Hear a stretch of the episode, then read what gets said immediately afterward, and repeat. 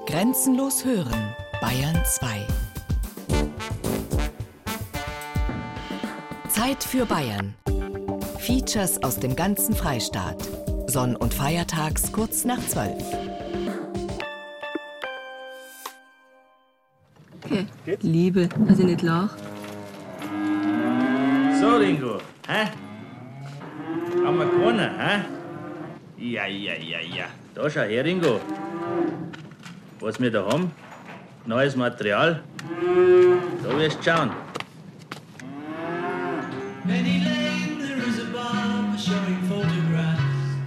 Wir fahren alle nach Indien. Noch so ein Satz und du gehst zu heim. Aber Indien wäre für uns alle das Ideale. Keine Probleme, völliger Neuanfang, weit weg von daheim. Katharsis. Kein Wort mehr. Indien ist ein wunderschönes Land. Sie kennen Indien? Ich habe sechs Jahre meiner Jugend da verbracht.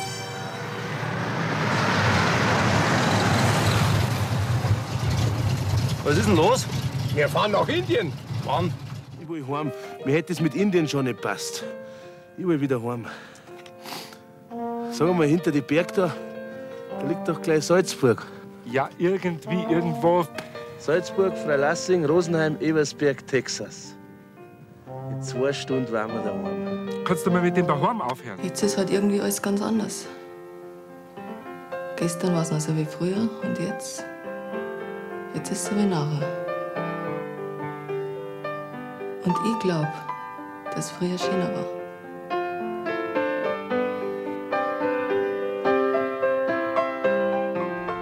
Ja, Christian, grüß, dich, Junge. mei, Freut mich. Dass wir uns einmal wieder sehen. Genau. Alle Jahre wieder.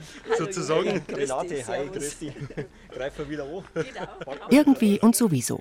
Von einer bayerischen Kultserie, die auch nach 30 Jahren noch präsent ist.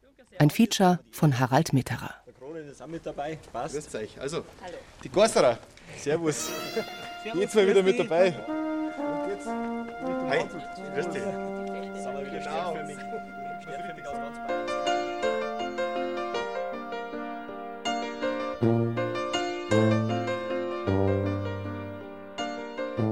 Sonntagvormittag in Felden an der Filz. Hier also soll alles begonnen haben. Bei der Tankstelle an der Einfahrt von der Bundesstraße 388 hinein in den Ort. Sternförmig sind sie wieder einmal zusammengekommen. Die irgendwie und sowieso Fans Oliver Steger alias Juncker, Gerhard Grande, genannt der Kron, dazu Christian, Renate, Michael und Marlies. Aus Ingolstadt, Donauwörth, Geissach, bei Bad Tölz und Vilsbiburg. Zu einer ihrer weiß Gott wievielten irgendwie und sowieso Rundfahrten.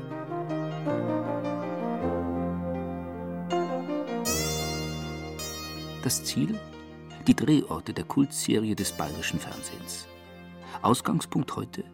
Eine unscheinbare Wiese am Ortsrand von Felden an der Filz.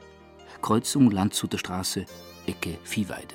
Da war das Ochsenrennen von damals und das war ein Riesenevent. Ich glaube, dass der Ottfried Fischer ist heute noch amtierender Meister im Ochsenrennen Sulki fahren, weil es damals haben wirklich eine Meisterschaft gemacht, um viele Leute zusammenzukriegen und viele die ganzen Statisten zum Sparen, sondern es waren dann einfach viele Zuschauer, die mit dabei waren. Da hat mir der Christian mal so ein schönes Plakat gegeben, das damals in Felden ausgehängt ist, erste bayerische Meisterschaft im Ochsen- und Stierrennen und wo dann im Untertitel ein bisschen dabei gestanden und nebenbei Dreharbeiten für irgendwie und sowieso. Habe ich schon oft zum Gerhard gesagt, mei, da wenn wir Statisten gewesen waren und einfach nur im Hintergrund einmal in der Serie mit drin waren, da waren wir verewigt auf Lebenszeit, aber haben wir damals noch nicht gewusst. So, jetzt ist losgegangen, das Hauptrennen. Und vorneweg wie eine Raketen, da geht er los, der Sir Quickly mit Ringo, den musikalischen. Da geht ihm gleich der Hut hoch, jawohl, aber das macht nichts. 20, 30, 40 Meter Vorsprung bereits für Ringo, den musikalischen. Das Ochsenrennen ist der Ausgangspunkt für die Geschichte von Sir Quickly, dem unglücklichen Jungbauern Alfons Kerschbaumer, dem autoverrückten Amisepp, der bildhübschen Busunternehmerstochter Christel, dem Abiturienten Effendi und dem Sägewerksbesitzer Martin Binser, heute würde man sagen Holzmogul. Die Geschichte spielt 1968 und dokumentiert die etwas andere Revolte auf dem Land. Oliver Steger, Christian Grande und die anderen Zeitreisenden in Sachen irgendwie und sowieso sind um die 45 und waren damals noch nicht einmal auf der Welt. Sie stehen am Drehort in Felden. Vor ihrem geistigen Auge läuft das Ochsenrennen und sie tauchen ein in ein Lebensgefühl, das sie eigentlich gar nicht kennen dürften. Das Ochsenrennen 1968 ist genau mein Geburtstag, 21. August. Das, ist, das war damals, da war ich minus zwei Jahre alt. weißt du, dass das damals irgendwie so ein erstes Zeichen, dass da eine wunderbare Verbindung entsteht. Eigentlich ist es so eine Art Lebensgefühl.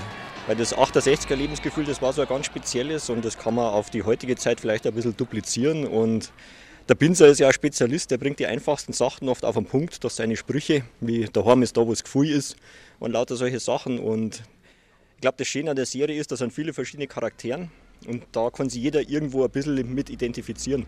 Da ist es egal, ob das jetzt 1968 war, wo von uns noch keiner auf der Welt war, oder ob das heute ist. Das passt eigentlich immer. Während die irgendwie und sowieso Zeitreisenden auf der Wiese bei Felden diesem Lebensgefühl nahekommen wollen, hat Franz Xaver Bogner längst neue Serien mit Kultcharakter für das bayerische Fernsehen gedreht. München 7 oder Der Kaiser von Schexing. Und auch 30 Jahre später lässt den Regisseur und Autor die Geschichte von Sir Quickly, dem Sepp, der Christel, dem Effendi und dem Binser nicht los. Ob er will oder nicht. Mein Gott, irgendwie und sowieso ist es auch, wenn man mit anderen Leuten redet, die mitgemacht haben, die reden auch eigentlich von der Einmaligkeit der Dreharbeiten, weil es war auf der einen Seite geprägt von einem sehr hohen Chaos. Wir haben relativ spät, würde ich sagen, erst bemerkt, dass wir uns da eine historische Sache angehandelt haben. Das begann, dass es andere Verkehrszeichen gab und die Beschriftung auf die Straßen war anders und so weiter und so fort. Also es ist eine wilde Sache gewesen, aber alle waren mit sehr viel Herzblut dabei. Und das ist, glaube ich, das, was man äh, eigentlich so durchspürt. Und niemand hat eigentlich im Machen in irgendeiner spekulativen Art und Weise an einen Erfolg gedacht. Es war niemand da, der gesagt hat, ihr müsst das so und so machen, ihr müsst eine Presseaktion machen, die so aussieht. Also alles, was heute so üblich ist und bei manchen auch so verzweifelt daherkommt, äh, gab es bei uns überhaupt nichts, sondern wir waren eigentlich alle gleichen Alters und haben mit, mit sehr viel Lust und ohne irgendwelche Einschränkungen die Geschichten unserer Jugend verfilmt. Das ist eigentlich irgendwie unser Besuch. Sagt mal, Amigos, können Sie mir vielleicht die zwei Chicks da aus Kolbermoor abnehmen? Welche? Okay. Weißt du, so Groupies haben mich nämlich momentan völlig over von der Wavelength. Verstehe vollkommen. Sag ich nur noch eins. Vayas con Dios, amigos. Tja, das ist der Sir. Das ist der Effendi, unser Mao Zedong. Der geht für nur in die Schule. Was? Bleib auch noch. Du, Das finde ich einfach irgendwie wahnsinnig stark, hey. Was? Dass du ganz einfach so einfach nur in die Schule gehst, verstehst? Das ist doch der pure Wahn, hey. It's Johnny Be Good. A one, two, a one, two, three, four. Geplant war die Serie als eine Geschichte aus 68. Doch dann ist alles ganz anders gekommen, erzählt Franz Xaver Bogner 30 Jahre später. Der Stoff hat sich sozusagen selbstständig gemacht und ist zu der Geschichte der 68er Bewegung auf dem Land in Bayern geworden. Wenn man von irgendwas die Mitte ist, dann kann man die Umgebung selber bestimmen. Also ist München Manhattan und Passau ungefähr Mongolei. Und wir, wir sind voll Texas. Na, also der Elf ist bei uns aufgewachsen, mitten in Kolbermoor. Wir wollten etwas machen, was aus der Zeit ist. Und der Arbeitstitel von irgendwie sowieso ist Rallye 68. Und es sollte die Geschichte sein zwischen einem Gymnasiasten, einem Mechaniker und einem Mädchen. Und ich hatte in der Serie davor mit dem Ottfried Fischer äh, gedreht und ich wollte so einen Running Gag in irgendwie und sowieso einbauen einer Figur, die ich aus meiner Kindheit kannte, aus einem Dorf, wo meine Oma gelebt hat. Da gab es einen, der, sagen wir mal, äh, ja, geistig leicht minder bemittelt war, aber der ein Moped hatte, das hat, hat ihm der Bauer, also sein Vater, gekauft. Und das war eine Quickly, eine so Quickly. Und dazu haben sie ihm ein, ein Kofferradio gekauft, den hat er mit einem Lederriemen um den Hals gehabt. Und er hatte die Eigenschaft, er ist immer auf Leute zugefahren, die er nicht kannte. Und hat dann kurz vor, einen halben Meter vorher gestoppt und gebremst, hat ihnen gerade ins Gesicht geschaut und hat gesagt, geh, du magst mich nicht. Der kommt alle Viertelstunde, kommt der dahergefahren, so wie in einem Akkord beim Fellini, der Motorradfahrer und fährt auf irgendeine Figur zu und sagt, geh, du magst mich nicht. Das war, das war diese gespinnerte Idee am Anfang. Aus dem Running Gag mit dem komischen Dicken wird eine der tragenden Figuren. Liebe Freunde, wie jeder von uns weiß, gibt es in dieser Welt zwischen äh, Freising und Rosenheim Korn, der mehr von amerikanischer Musik versteht, wie unser Kerschbaumer Fonse. der Sir. Deshalb spielen wir jetzt zu Ehren und auf besonderen Wunsch von unserem Sir äh, Stars and Stripes Forever. Ottfried Fischer, der musikverrückte Jungbauer, gewinnt mit seinem musikalischen Ringo das Ochsenrennen. Aber nur im Film. In Wirklichkeit, verrät Franz Xaver Bogner 30 Jahre später, wurde er nur Zweiter. Und weil es ein offizielles, beim Sportverband angemeldetes Rennen war, wird Ottfried Fischer bis heute als Vizemeister im bayerischen Ochsenrennen geführt. Ich habe mit dem Ochsen trainieren müssen, was, was, was viel schwieriger war, dass ich sofort wieder welche aufgelegt habe, das wäre Tierquälerei. Dann habe ich gesagt, was man Schauspieler zumuten, dann kann man Ochsen auch zumuten. Und äh, dann war das äh, wieder vergessen. Aber ich bin damals Vizemeister in der Sulky-Klasse geworden. Aus dem einfachen Grund, weil dieser Ochs ist äh, eigentlich nur deswegen gelaufen, weil er seinem Stallkollegen, der schneller und dünner war, einfach noch gelaufen ist. Und das heißt also, der bayerische Meister im Ochsen ist aus dem gleichen Stall wie der Ringo war. Ringo, so hieß der Ochse. In Wirklichkeit hat er, glaube ich, Michi geheißen. Und ich habe den Ochsen öfter noch besucht. Aber inzwischen ist er auch den Weg des Irdischen gegangen. Wahrscheinlich Tellerfleisch. Für den jungen Ottfried Fischer war irgendwie und sowieso die erste große Filmrolle. Und sie bescherte ihm den Durchbruch. Und auch für ihn ist es so, als ob das alles gestern gewesen wäre. Na, wenn man eine Karriere so anfangen darf, mit einer solchen Rolle, die ihm so auf den Leib geschrieben ist, die so brillant geschrieben ist und die so sensationell die Gegend beschreibt, aus der man herkommt, die Zeit beschreibt, aus der man hergekommen war, dann ist es eine Gnade für jeden Berufsanfänger. Und deswegen bin ich auch dem Franz Xaver Bogner nach wie vor zutiefsten Dank verpflichtet. Und der kann viel anstehen, bevor er ihn verraten würde.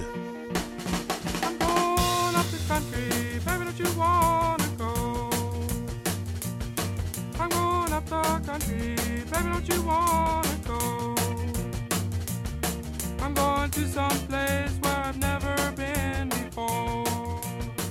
In Felden ist es inzwischen Mittag geworden.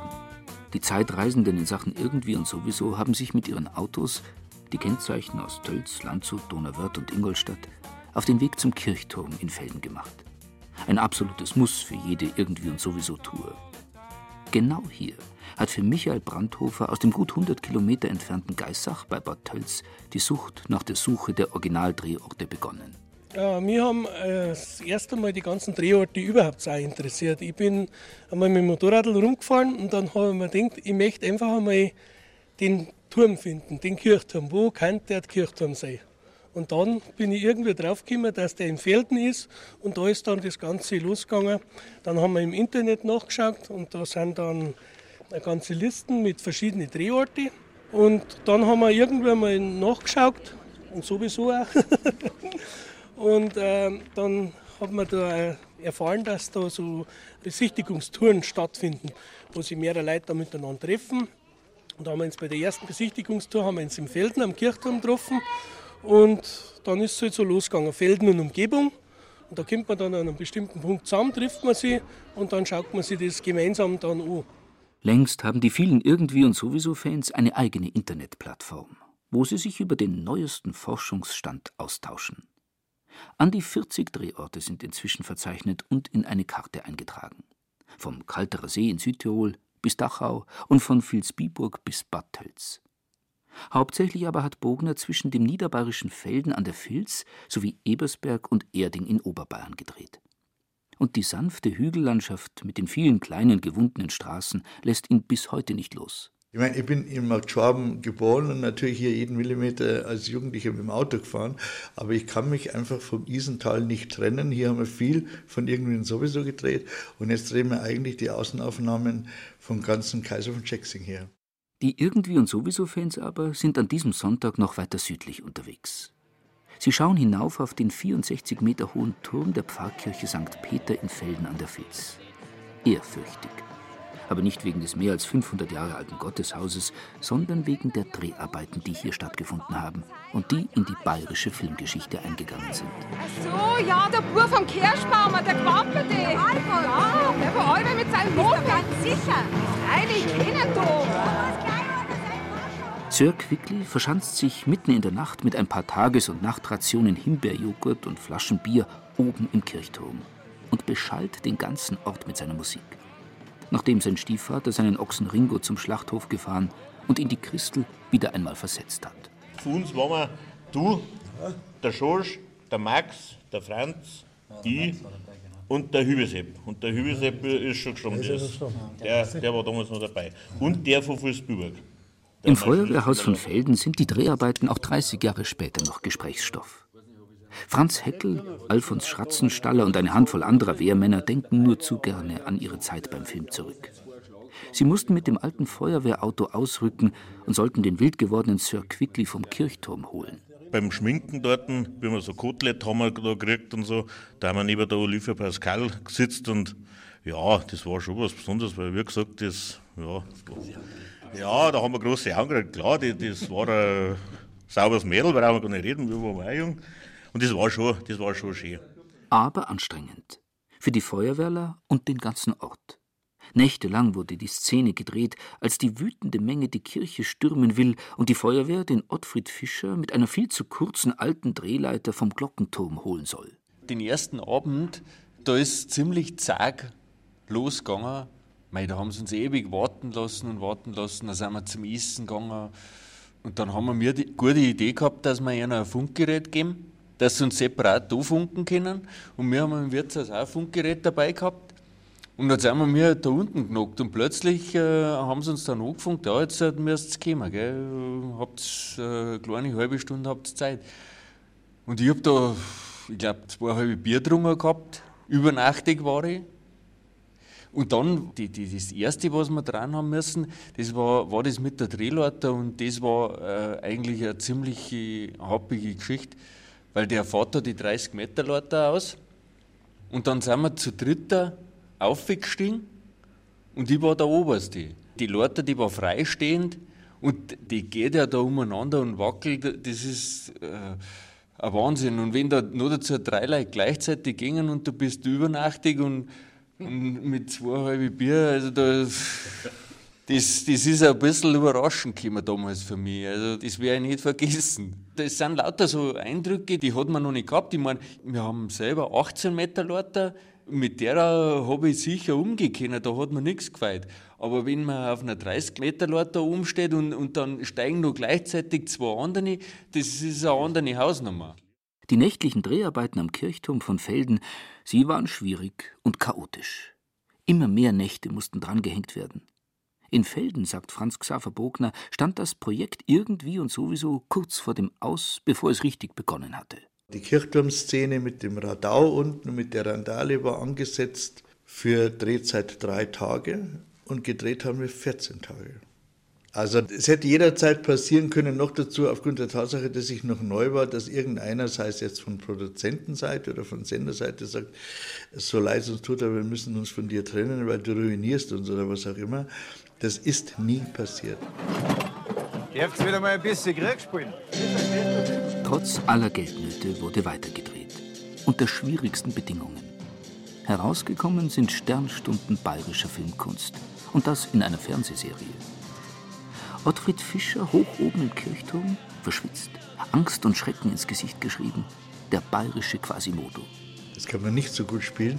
Als er das Buch gekriegt hat und wir zwei Tage vom Drehen waren, hat er zu mir gesagt, weil er wusste, dass es eine Einstellung gibt, wo der sozusagen äh, oben steht an dem Geländer und runterschaut. Und dann hat er gesagt, du weißt schon, dass ich pathologische Höhenangst habe. Dann habe ich gesagt, nein, das wäre gut gewesen, wenn du es vorher gesagt hättest, aber ich fürchte jetzt trotzdem geschrieben.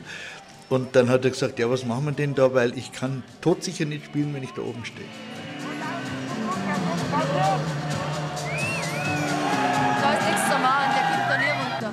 Und so hat er wohl auch nicht gespielt, der Ottfried Fischer, als er da oben stand, sondern war einfach nur er selbst, gepeinigt von panischer Höhenangst. Das war, das war der Wahnsinn. Und der tolle Vater zum Beispiel, der hat den Kirchturm gesehen und hat sich krank gemeldet und weg war er, weil er Oktoberfest war zur gleichen Zeit. Und äh, es war das große Chaos, musste alles irgendwie untergebracht werden, drehtechnisch musste alles weggedreht werden. Wir haben es zum Beispiel einmal auf der Wiesen gesucht weil sie festgestellt dass wir jetzt brauchen für, für, für, für eine Einstellung. Und dann haben sie mitten in der Nacht um halb elf auf der Wiesn gefunden und haben mich nach Felden äh, gefahren und ich war damit beschäftigt auszunüchtern, bis es zur Einstellung kam. Und dann, wo ich endlich drankommen sollte, war es aber schon zu hell und dann bin ich doch nicht rangekommen. Haben sie umsonst von der Wiesen geholt. Und das Besteigen des Kirchturms, das ja auch stattfinden musste, äh, war ein gutes Training, was ich seitdem nie wieder gemacht habe. Und wo ich auch nicht scharf bin drauf. Während Ottfried Fischer oben im Turm um sein Leben bangt, toben auf dem Platz vor der Kirche die Bürger.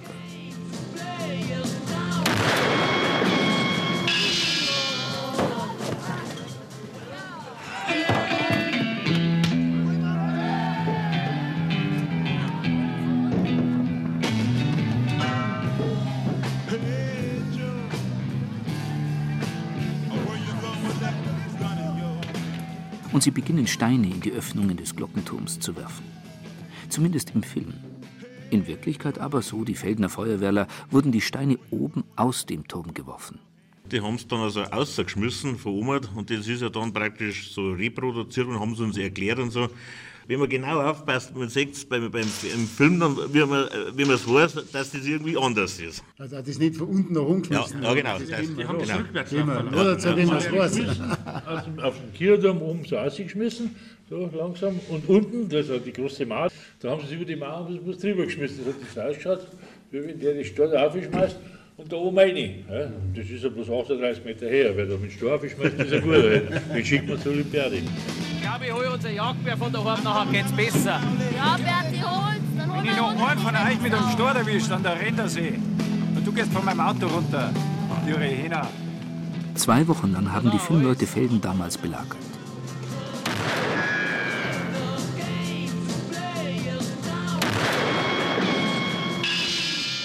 Allem, äh, wo die Leute überall hergekommen sind, die waren damals, ich glaube, von Niedereichbach, von Mingen, mit, mit Bus haben sie es gebracht, da haben 200 Leute haben angestanden, meine ich. 600 vom Beißen am Steg gefahren. Da waren noch Leute dabei, die direkt von dem leben. Die sind von einem Film zum anderen gefahren, wenn du dich unterhalten hast. Genau. Alles einmal her, Herren Herrschaften. Die Sache hat sich erledigt. Die Musik ist aus. Niemand ist mehr gestört. Und ihr geht's jetzt alle heim. Alle miteinander. Wenn ich in 15 Minuten noch einen auf dem Platz da sehe, dann bring ihn selber heim. Und wenn einer von euch morgen zu spät in die Arbeit kommt und wenn es nur fünf Minuten sind, dann schmeiß ihn raus!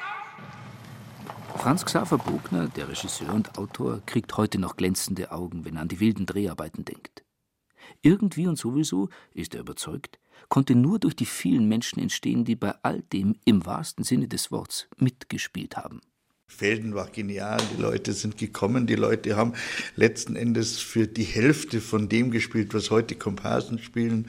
Und äh, schon im Vorfeld war es so, dass wir natürlich, als wir gemerkt haben, das wird ein historischer Film, obwohl es nur so kurz zurückliegt, aber wir haben die Kleidung nicht mehr, die Autos nicht mehr und und und und. Und dann haben die also auch im Vorfeld, ich glaube, an die 4.000, 5.000 Kostüme so umsonst gesammelt. Wenn wir das hätten alles bezahlen müssen, dann wären wir endgültig in Hollywood-Normen gewesen und das wäre nicht mehr finanzierbar gewesen. Die Statisten in Felden, sie haben alles gegeben und vieles zurückgekriegt, sagt Hans Hollmann, der damalige Feuerwehrkommandant. Nein, keine Sekunde haben sie bereut mit dem verrückten Regisseur und den durchgedrehten Schauspielern. Und hängen geblieben ist am Ende auch noch was. Weil mit dem Geld, was du verdient hast, hast du voller Stolz damals dein äh, Futterbrei gekauft. genau. Und das war, ja- wir haben eine gute Zeit. Ja, Sehr kann man nichts sagen. Wir sind wir gut verpflegt worden und sind wir gut Zeit worden. Für uns war das viel. Wir haben pro Nacht 120 Mark gekriegt damals. Das Und, und es ist äh, das Feuerwehrauto haben wir was gekriegt, für das Feuerwehrauto hinstellen. Also das war damals ein schönes Geld. Vor allen Dingen haben wir es am Anfang nicht gewusst. Und dann auf einmal am, Freitag, glaube ich, in der Früh oder am Samstag in der Früh, um 6 sind wir runter, dann ist ausgezahlt worden, ein paar Cash haben wir das Geld gekriegt. Äh, dann hätten wir auf einmal mehr Feuerwehr Zeit gehabt. Going up the country, baby, don't you wanna go? I'm going up the country, baby, don't you wanna go? I'm going to some place where I've never been. Die Texas-Reisenden Oliver, Gerhard, Christian und Co. sind bei ihrer heutigen Irgendwie und sowieso Tour mit ihren Autos inzwischen wieder unterwegs auf der Bundesstraße 388. Es geht Richtung Dorfen ins Isental. Ausgestattet mit Navi und viel wichtiger einer Karte, in die alle bisher bekannten Drehorte der Serie eingezeichnet sind. Voraus fährt Christian Weiß, der aus der Nähe von Felden stammt. Mit seiner Frau Renate auf dem Beifahrersitz. Keiner kennt die Drehorte von damals so genau wie er. Christian gilt in der Szene auch als Spezialist, was das Auffinden bisher noch nicht bekannter Drehorte anbelangt. Ja, wieder ein bisschen ein Heimvorteil, das muss man natürlich auch dazu sagen. Weil der Radius geht ja doch von, von Felden aus, sagen wir mal. Klar, Bad Tölz, das ist schon relativ weit. Äh, stellt sich auch immer die Frage, wie der Franz Xaver Bogen auf die Idee kommt, diese Drehorte so weit auseinander zu ziehen. Aber wahrscheinlich wollte er den Film recht teuer machen, darum hat er das so gemacht. Aber von daher tue ich mich natürlich ein bisschen leichter und äh, kenne natürlich von Anfang an aus der Kindheit schon ein paar so Drehorte und die anderen, gut, die hat man sich halt schon teilweise mühevoll arbeiten müssen. Aber dafür ist die Freude dann umso größer. Sepp, das geht nicht.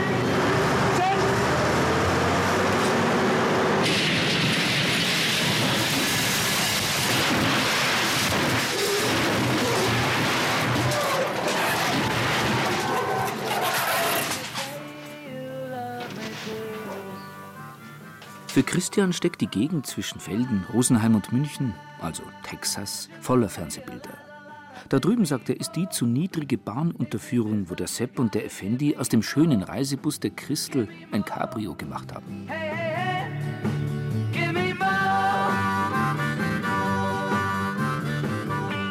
Ja, die Bahnunterführung war sehr schwierig, dann das Buskabrio praktisch. Ne? Und dann, wo sie den Bus über diese Hangleiten runterlassen haben, das war auch sehr schwierig.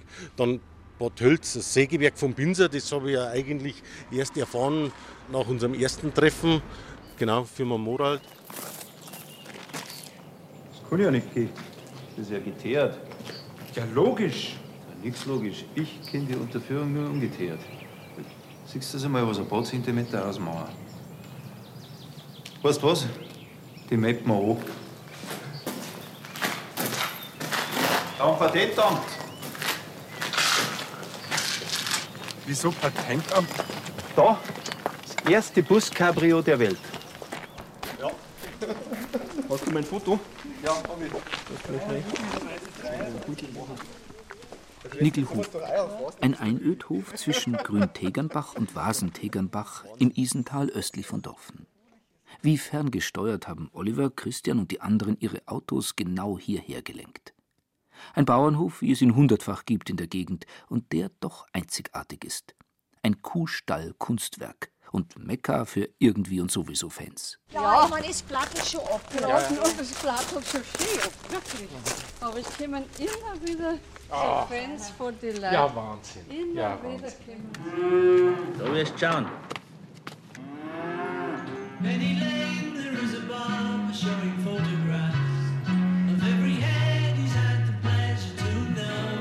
Die Kühe sind längst verschwunden vom Bauernhof der Familie Greimel. Stattdessen ist eine große Biogasanlage zur Existenzgrundlage geworden. Das mit Beatles-Motiven bemalte Gewölbe aber ist geblieben. Die knallig bunten Farben sind zwar inzwischen ein wenig verblasst, aber es gibt ihn noch, den vielleicht berühmtesten Kuhstall Bayerns. Franz Xaver Bogner hat damals extra einen Pop-Art-Künstler aus England einfliegen lassen zur Bemalung der Kulisse, in der Sir Quickly seinen Ochsen Ringo und die anderen Kühe zeitgemäß beschallen ließ.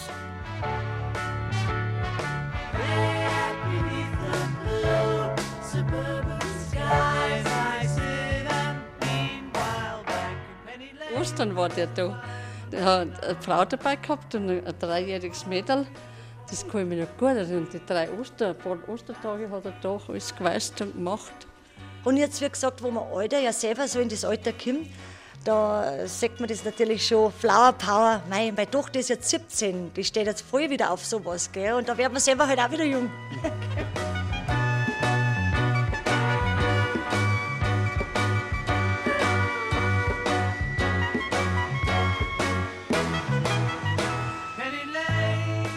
Ja, und jetzt sind wir ganz stolz. Wir haben am 40. Geburtstag von meiner Mutter herin gefeiert, mit dem Soundtrack von irgendwie und sowieso. Ja, war recht schön. Ja. Und es kommen immer wieder Leute und jetzt sind wir recht stolz. Und meine Kinder gehen jetzt in die Realschule nach Dorfkirche und die Lehrer reden sich auch teilweise drauf an und waren schon da, die wo halt Fans von der Kultserie sind und sagen, mei, habt ihr den Stollen und so. ist einfach was Besonderes und das gefreut uns auch. Gell? 20 Autos da, gell? Ja. die wo das singen möchten. Lauter junge Leute, der oft sagt, da war noch gar nicht auf der Welt. Und das war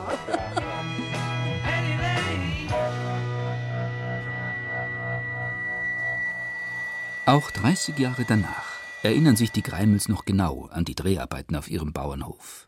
Vor allem an den Sir Ottfried Fischer, der nicht nur im Film das Kommando auf ihrem Hof vorübergehend übernommen hatte. Ja, der ist bei uns ein Kanapehändling. Na, der war erst wieder da voriges Jahr. Das Kanapee, erinnert sich Ottfried Fischer, war zwischen den Drehpausen so etwas wie ein Rettungsboot für ihn. Die Dreharbeiten fielen in eine wilde Zeit. Der Bauernbub aus Niederbayern war gerade ausgezogen in die große, weite Welt nach München und genoss das Nachtleben in den Schwabinger Kneipen. Die Rolle des Sir Quickly bescherte ihm den künstlerischen Durchbruch. Mir war einfach klar, dass das eine gute Sache wird. Das ist irgendwie sowieso, wo ich gesehen habe, in einem Drehbuch, dass der Franz beschrieben hat, wie der Stall aussieht, dass der bunt bemalt ist. Das haben mein Bruder und ich genauso gemacht bei uns im Stall daheim. Und da habe ich einfach gemerkt, der weiß, von was er redet. Irgendwie und sowieso ist keine Serie in dem Sinn. Irgendwie sowieso ist ein großer Film, der, um ihn nicht auf einmal zeigen zu müssen, in verschiedene Stücke aufgeteilt war. Und ich finde auch, dass was der Titel in der Stadt München gemacht hat, hat der Buchner im Land Bayern gemacht. Und er ist auch einer der Pioniere des modernen Heimatfilms. Für Ottfried Fischer, Jahrgang 1953, waren die Dreharbeiten so etwas wie die Rückkehr in die eigene Jugend. Er hat die 68er Zeit auf dem Land erlebt, auf dem Bauernhof daheim in Ornatzöd, einem winzig kleinen Ort bei Untergriesbach, weit hinter Passau im Bayerischen Wald.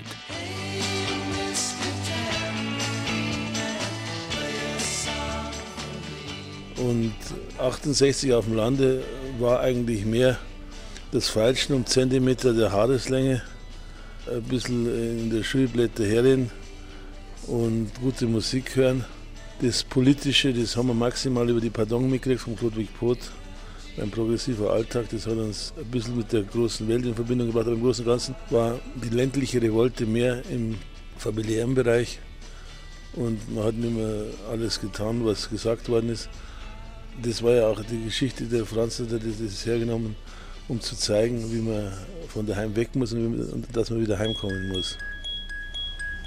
Das ist gerade im Interview. Aus dem zunächst unbekannten, schwergewichtigen und etwas sperrigen Ottfried Fischer ist längst ein Star der Unterhaltungsbranche geworden. Zu verdanken hatte das alles irgendwie und sowieso. Und die Dreharbeiten von damals holen ihn immer wieder ein, wenn er irgendwo, irgendwie an einem neuen Film arbeitet. Also im Grunde genommen ist es so, dass man heute noch von irgendwie sowieso in irgendwelchen Produktionen immer wieder Leute trifft und dann geht gleich das Thema irgendwann sowieso, weiß das nur, weil der Franz hat ja so also wild gedreht, dass wir, glaube ich, schon nach einem halben Jahr drei Ausstattungen verschlissen gehabt haben und er selber allein für die Wege zum Drehort vier oder fünf Leihwagen vernichtet hat. Das heißt, die vom Sixt haben es, glaube ich, gar keine mehr gegeben. Und unter den Schauspielern war es so, dass wir uns eigentlich sehr gut vertragen haben. Nur der Toni Berger und ich haben uns eigentlich nicht vertragen. Ich will heim. Ich mag nicht mehr. Mir langt's. Ich fahre nicht mehr zurück in die Berg. Mir langt schon lang. Wir fahren heim. Da werden sich ein paar Sachen ändern. Du kriegst wieder eine richtige Bauernarbeit. Der Toni, dem war ich nicht sympathisch. Und er hat immer meinen, meinen Mentor spielen müssen, hat immer den spielen müssen, der, der mich in Schutz nimmt. Und das kam auch dadurch, dass er es überhaupt nicht so gemeint hat, besonders glaubwürdig rüber, weil er war ein genialer Schauspieler. Wir haben eine Szene gedreht auf der Almhütten, wo ich, ich Karten schmeiße und Trumpf und Trumpf und Trumpf und her mit dem Stich. Und der Toni Berger, der, hat das nicht gewusst, dass der Franz das mir angegeben hat als Regieanweisung, dass ich die, die Karten einhauen soll. Und der Toni hat immer versucht, dazwischen zu kommen und, und dann hat er gesagt, dick allein ist nicht abendfüllend. Und so ging das dann los, dass wir uns nicht leiden konnten. Später haben wir uns dann aber sehr gut vertragen. Dann hat er beim Bullen nochmal mitgespielt und dann haben wir uns unterhalten, wer so die blödsten Kollegen waren, die wir gehabt haben. Die Katharina Jakob, der Toni Berger und ich.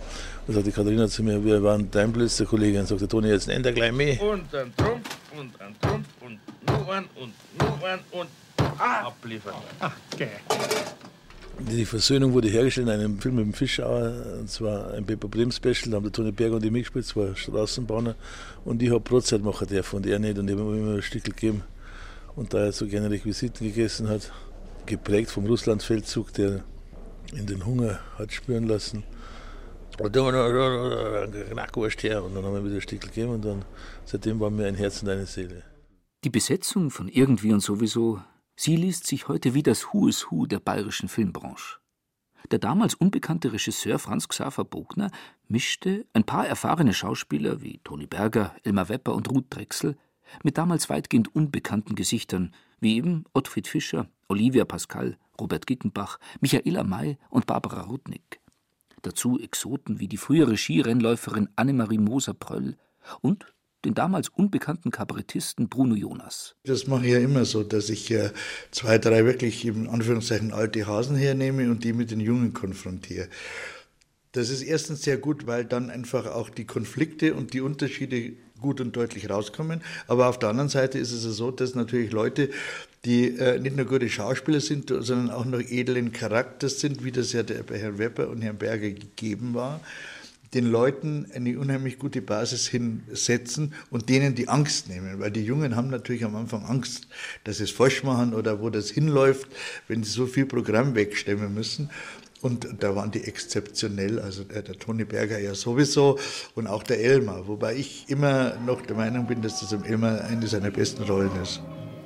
In einem Monat rennen bei mir nicht bloß hin umeinander, sondern Fackel. Ich schwör das. Man pflückt einen Obstgarten und setzt Kartoffeln. So ist und bleibt der Bauer. Wenn er sich noch 100.000 Rockplatten aus Amerika und England schicken lässt. Das ist ein Bauer. Und ich bin ein Mechaniker und ich brauche meine Werkstatt. So einfach ist das. So einfach, Sepp, war das gewesen. Wenn du nicht zu ihm gesagt hättest, komm, bleib bei mir, kannst bei mir wohnen. Ja, ja nicht für zwei Monate. Na, nein, ich finde, ich sage dir, die Sache steht und fällt mit Rosenheim, ich weiß schon, der Liebe auf. Der Sir braucht eine Frau. Und Winter wird's auch.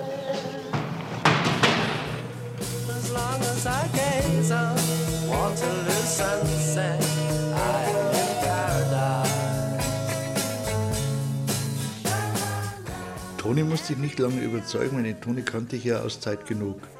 Da war klar, dass ich von ihm eine Zusage kriege und vom Elmar eigentlich auch anstandslos. Also, wobei das alles der große Anfang war. Ne? Für alle war es ein Abenteuer, keinem der Darsteller konnte man irgendwie eine Absicherung geben, dass das, was da verrückterweise stand, auch irgendwie so in der großen Art und Weise gedreht wird. Aber wir haben es gemacht. Das habe ich in erster Linie eindeutig dem BR zu verdanken, der mir bis in die letzte Sekunde die Stange gehalten hat. Und Probleme gab es genug. Auch bei der Besetzung. So gab es am Anfang massive Widerstände gegen die Pläne Bogners, die Figur des Sir Quickly dem unerfahrenen und schwergewichtigen Ottfried Fischer anzuvertrauen. Sogar während der Dreharbeiten sollen noch Wetten abgeschlossen worden sein, dass diese Besetzung nicht durchzuhalten sei. Das war nicht nur ein Risiko, sondern das war ein Riesenkampf. Also es gab am Anfang natürlich, sagen wir mal, in, im engeren Kreis derer, die das produziert haben, gab es welche, die gesagt haben, du kannst doch nicht so einen Dicken zu einem Hauptdarsteller machen, das geht doch nicht. Also und noch dazu in so, äh, sagen wir mal, in so emotionalen Momenten und und und und und. Und, und da habe ich mich durchgesetzt. Ich habe mich auch später mal durchgesetzt bei der Freiheit wo es darum ging, äh, diese alte Metzgerfigur mit dem Fred Stillkraut durchzuziehen, da gab es ähnliche Bedenken, ne, weil ja das Fernsehen immer eher dazu neigt, die Dinge vom Äußeren her zu beschönigen, also sei es jetzt über Maske oder über sonst irgendwas. Aber irgendwie und sowieso nach die Freiheit äh, mit der Rotdrechsel, finde ich, das sind ein Beispiel dafür, dass die Leute einfach gerne Menschen sehen, die sie auch sehen würde, wenn sie nach links oder nach rechts am Viktualienmarkt im Geschäft in der U-Bahn schauen. Ne?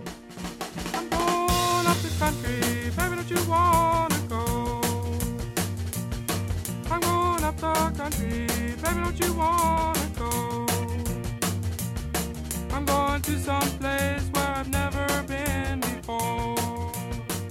Vom niederbayerischen Felden über das malerische Isental, quer durch München, vorbei am Starnberger See. Es ist Sonntagnachmittag. Die Forschungsreisenden in Sachen irgendwie und sowieso sind inzwischen im Pfaffenwinkel gelandet. In Polling bei Weilheim. Die verwirrenden Gemäuer des längst säkularisierten großen Klostertraktes werfen lange Schatten. Bei Oliver, Christian, Gerhard, Malis und den anderen steigt die Spannung. Sie wittern hier einen bislang unbekannten spektakulären Drehort. Christian Weiß hat bei der Internetrecherche zufällig in der Bildergalerie eines Autohändlers Fotos von dem alten E-Werk entdeckt, in dem Martin Binser ziemlich am Schluss von irgendwie und sowieso dem Effendi seine Lebensgeschichte erzählt. Und habe das natürlich dann gleich wieder an Juncker weitergegeben und Juncker ist ja auch nicht zum Halten ne? und hat da gleich nachrecherchiert und hat da jetzt das auf Fürst gebracht, dass wir das heute nach Möglichkeit da mal besichtigen können. Doch zunächst einmal sind alle ziemlich ratlos. Kein E-Werk ist weit und breit in den verschachtelten Klostergebäuden zu sehen. Oliver Steger alias Juncker findet dann doch ein Eingangstor aus Holz und versucht telefonisch Kontakt mit dem Besitzer aufzunehmen, der eigentlich vorgewarnt ist. Ja, es wird spannend jetzt. Was passiert jetzt? Vor allem, man muss immer schauen, dass man am Anfang ein bisschen vorsichtig ist mit den Leuten, weil mit so einer gewissen Art und Weise ein Überfall, wenn man da kommt und dass die spüren, man interessiert sich nur für irgendwie und sowieso. Wenn die dann merken, da kommt eine Begeisterung rüber und fangen dann das Erzählen an, dann wird es für uns wiederum spannend, wenn wir dann die Sachen von früher so erfahren. Und dann kommt er. Ein Mann um die 50. Schwarze Hose, schwarzes Hemd. Elegant und doch lässig öffnet er das alte Holztor. Herr Gleisel, hallo. Wir haben telefoniert. Hallo, grüß Gott. Und ich habe noch ein paar Verrückte Hallo, mitgebracht. grüß Gott. Hallo. Grüß gut. Servus. Ist gut. Hallo. Und wir wollen Ihre Zeit auch gar nicht so lange in Anspruch nehmen, aber ich habe mir immer miteinander telefoniert. Bei Ihnen sind da, glaube ich, ein paar Innenaufnahmen gemacht worden von der Mühle von früher. Ja. Und wenn Sie ein bisschen Zeit für uns haben und uns einfach ein bisschen was erzählen, wie das früher so war, dann taten Sie uns eine Also ich große habe Freude jetzt äh, machen. extra den 59er Cadillac, den rosanen, Ja. rausgefahren zur Begrüßung und da gehen wir jetzt mal hin. Super, ja, Traum.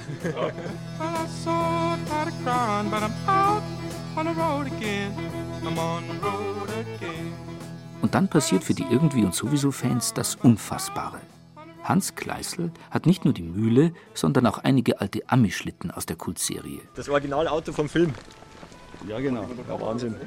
Das ist ein absolutes Highlight heute. Das ist ein 59er Cadillac. Der war damals schwarz. Den haben wir extra für den Film in rosa umlackiert. Und beim Umlackieren hat sich dann herausgestellt, wie wir die ersten Schichten abgeschliffen haben vom alten Lack, dass er tatsächlich ursprünglich rosa gewesen war. Take a hint from me, mama. Please, don't you cry no more. Don't you cry no more. Der, Rapper hat den, glaube ich, äh, gefahren. Ne? Ja, meistens. Der hat dann die Sitzbank rausgemacht. Einmal, einmal diese Szene mit der, mit der Kreuzung, ne? wo es zum Fastunfall gekommen Das ist. amerikanische Roulette, genau. Und er hat ja die Sitzbank rausgebaut und hat dann zwei Gartenstühle drin gehabt. Genau.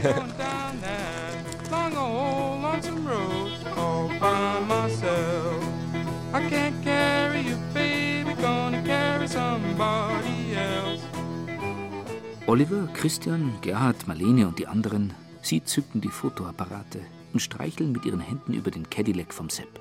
Oh, ein Traum. Na, sagen wir, äh, die meisten Autos von dem Film, die waren damals von mir. Ich habe damals eine Oldtimer-Vermietung gehabt und hatte über 100 Autos. Ne? Äh, diese Vermieterei ist dann in die 80er Jahre eingeschlafen, weil in den Bavaria-Studios kaum noch was gedreht worden ist. Ne? Und dann habe ich mich äh, auf die Restaurierung von alten Mercedes spezialisiert. Aber ein paar von den alten Autos, die schönsten, habe ich behalten ne? und da gehört er dazu. Ne? Ein Traum, ja.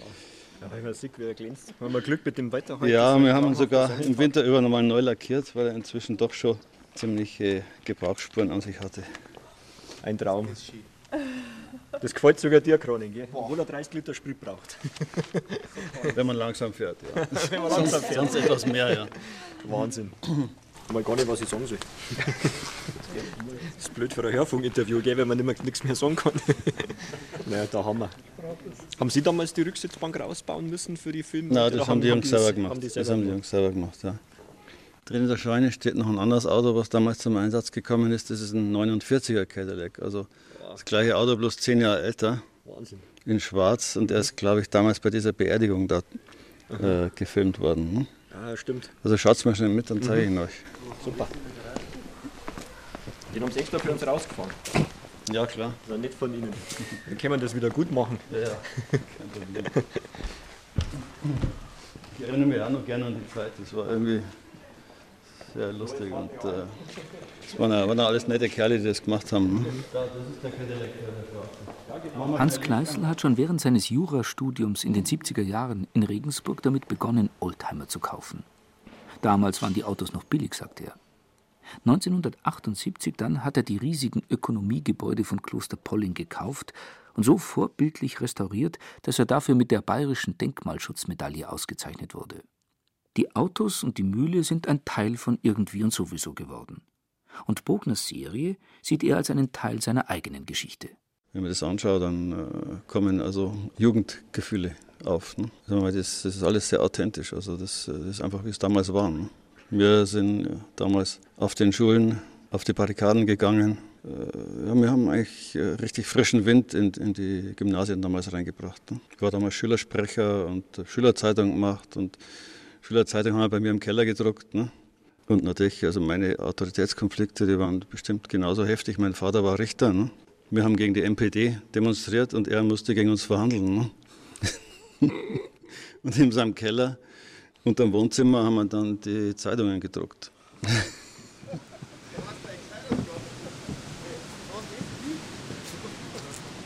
Es ist Abend geworden. Der Weg der irgendwie und sowieso Forscher hinüber zur alten Mühle wird fast zur Nebensache. Die muss fotografieren. Dann treibt er das rum. Genau. Der braucht fotografieren. Ja, wir hätten ihn gesehen. Die Mühle. Da bin ich hergekommen und da gehe ich wieder zurück. Da bin ich ja damals gesagt. Das ist mein Leben. Das ist mein Gefühl. Gefühl ist mehr wert wie Macht und Geld. Merkt ihr das? Ich werde Vater. Krieg ein Kind. Das ist das erste Mal, dass ich vor dir Respekt hab, Hundling Kreisliger. Jetzt sag bloß, ein Weininger sein Arische. Ja, genau. Na, hoffentlich wird's kein Skorpion.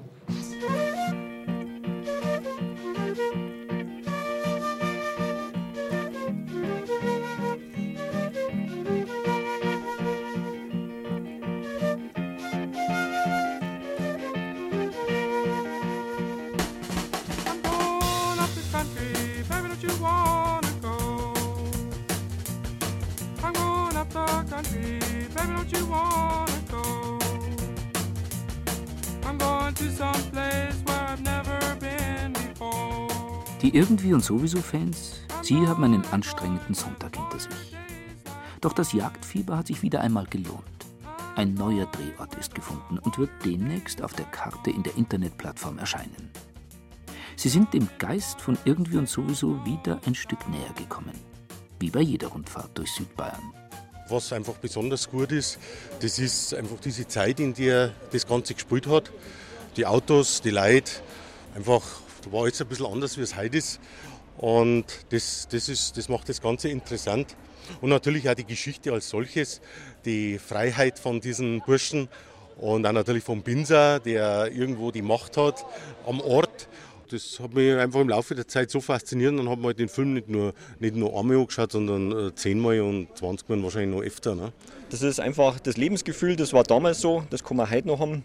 Die Wahrheiten, die in der Serie drin sind, da sind oft viele Sprüche drin, die einfach viele Sachen auf den Punkt bringen. Das ist heute genauso wie früher.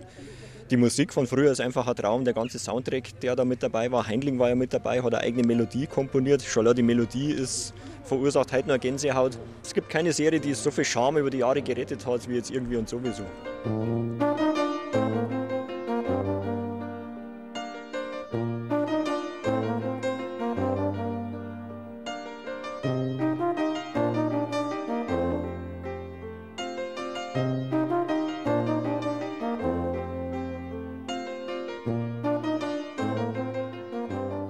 Viele hundert Kilometer haben sie in den vergangenen Jahren gemeinsam zurückgelegt, um die abwegigsten Drehorte zu finden. Dabei sind tiefgehende Freundschaften entstanden. Für Christian und Renate Weiß ist irgendwie und sowieso sogar ein Teil ihrer Ehe geworden. Ja, genau, so kann man es sagen, ja. Manchmal haben die Kinder sogar auch noch mitfahren müssen. Die kennen es natürlich auch, ja, die Kinder inzwischen. Der Christoph hat immer das Echo nachgemacht. Was war das immer? Weißt du noch?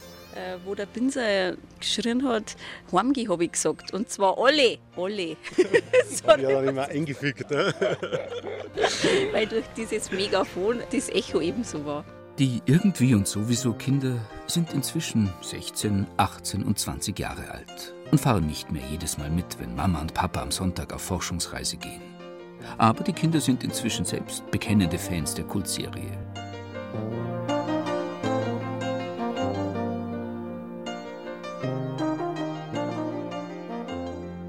So sternförmig, wie sie am Vormittag aus allen Himmelsrichtungen zusammengekommen sind, die irgendwie und sowieso Fans, so sternförmig gehen sie jetzt wieder auseinander. Es ist Zeit, Abschied zu nehmen. Bis zum nächsten Mal. Oliver Steger geht zu seinem Auto, öffnet den Kofferraum und präsentiert zum Abschied noch eine Überraschung. Seinen ganz persönlichen Reliquienkoffer. Da habe ich mal alles zusammengesammelt, was ich so von irgendwie und sowieso habe. Das ist ein bisschen ein Putz von dem Bauernhof vom Sir im Kurstall, den er innen angemalt hat. Das ist leider ein bisschen zerbröckelt, aber da sieht man nur die Farbe auf dem Putz. Das ist aber ein Stück, das habe ich nicht rausgebracht, sondern das ist runtergefallen. Und dementsprechend habe ich es mitgenommen als Andenken daheim. Das ist noch ein Stück, glaube ich, vom Gartenzaun, von der Werkstatt vom Sepp. Das schaut einmal so. Befundsicherung. Raumschale. Ach, das hast du von der Wand aber gerade, Das war oder? in Isen, ja, Isenkreis. Erding, Gasthof Clemenssaal, Münchner Straße 3. Wand, Musterfläche. Ich oute mich gerade als Vollverrückter. Vor allem, die lassen uns da nicht mehr rein. Das müssen wir rausschneiden.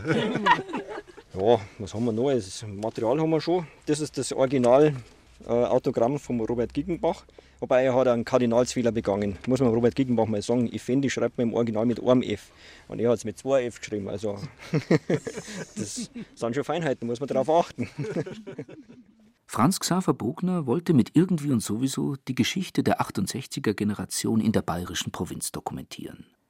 Und wenn 30 Jahre später Reliquien gesammelt werden, dann darf man wohl von Kult sprechen. Mit seinen großen Bildern und den reduzierten Dialogen ist er seinem Lieblingsfilm Amakord von Fellini ziemlich nahe gekommen. Und jetzt? Was?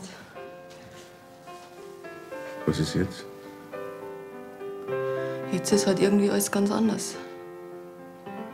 Gestern war es noch so wie früher und jetzt. Jetzt ist es so wie nachher. Und ich glaube, dass früher schöner war. So verrückt war der Franz jetzt nicht wie der Fellini. Das ist nicht seine Art. Er, er, er hat äh, andere Verrücktheit. Er kann aus einem drögen Spruch eine Pointe machen. Und deswegen ist eine humoristische Zeitlosigkeit zu orten bei diesem Werk, umrahmt mit einer musikalischen Ära, die unheimlich wichtig und prägend war. Und das Ganze mit einem sehr schrägen Humor dann insgesamt auch noch garniert. Und das führt zu diesem kultischen Erlebnis und zu dieser kultischen Behandlungsweise, die diesem Produkt zu Recht widerfährt. Und deswegen ist sie ein, ein, eine Sache Kult, weil sie auch außerhalb ihrer Zeit wieder Menschen anspricht. Und das ist bei irgendwann sowieso der Fall. Ich möchte meinen Urlaub verlängern. Ist das okay? Sowieso. Die kenne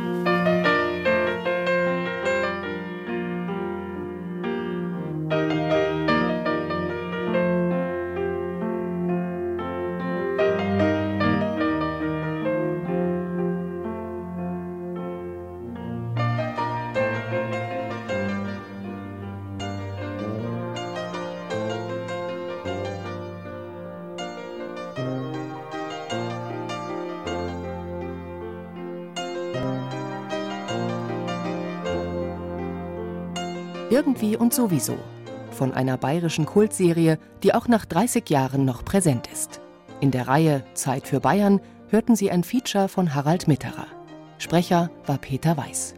Ton und Technik Susanne Harasim und Regina Stärke. Redaktion Gerald Huber.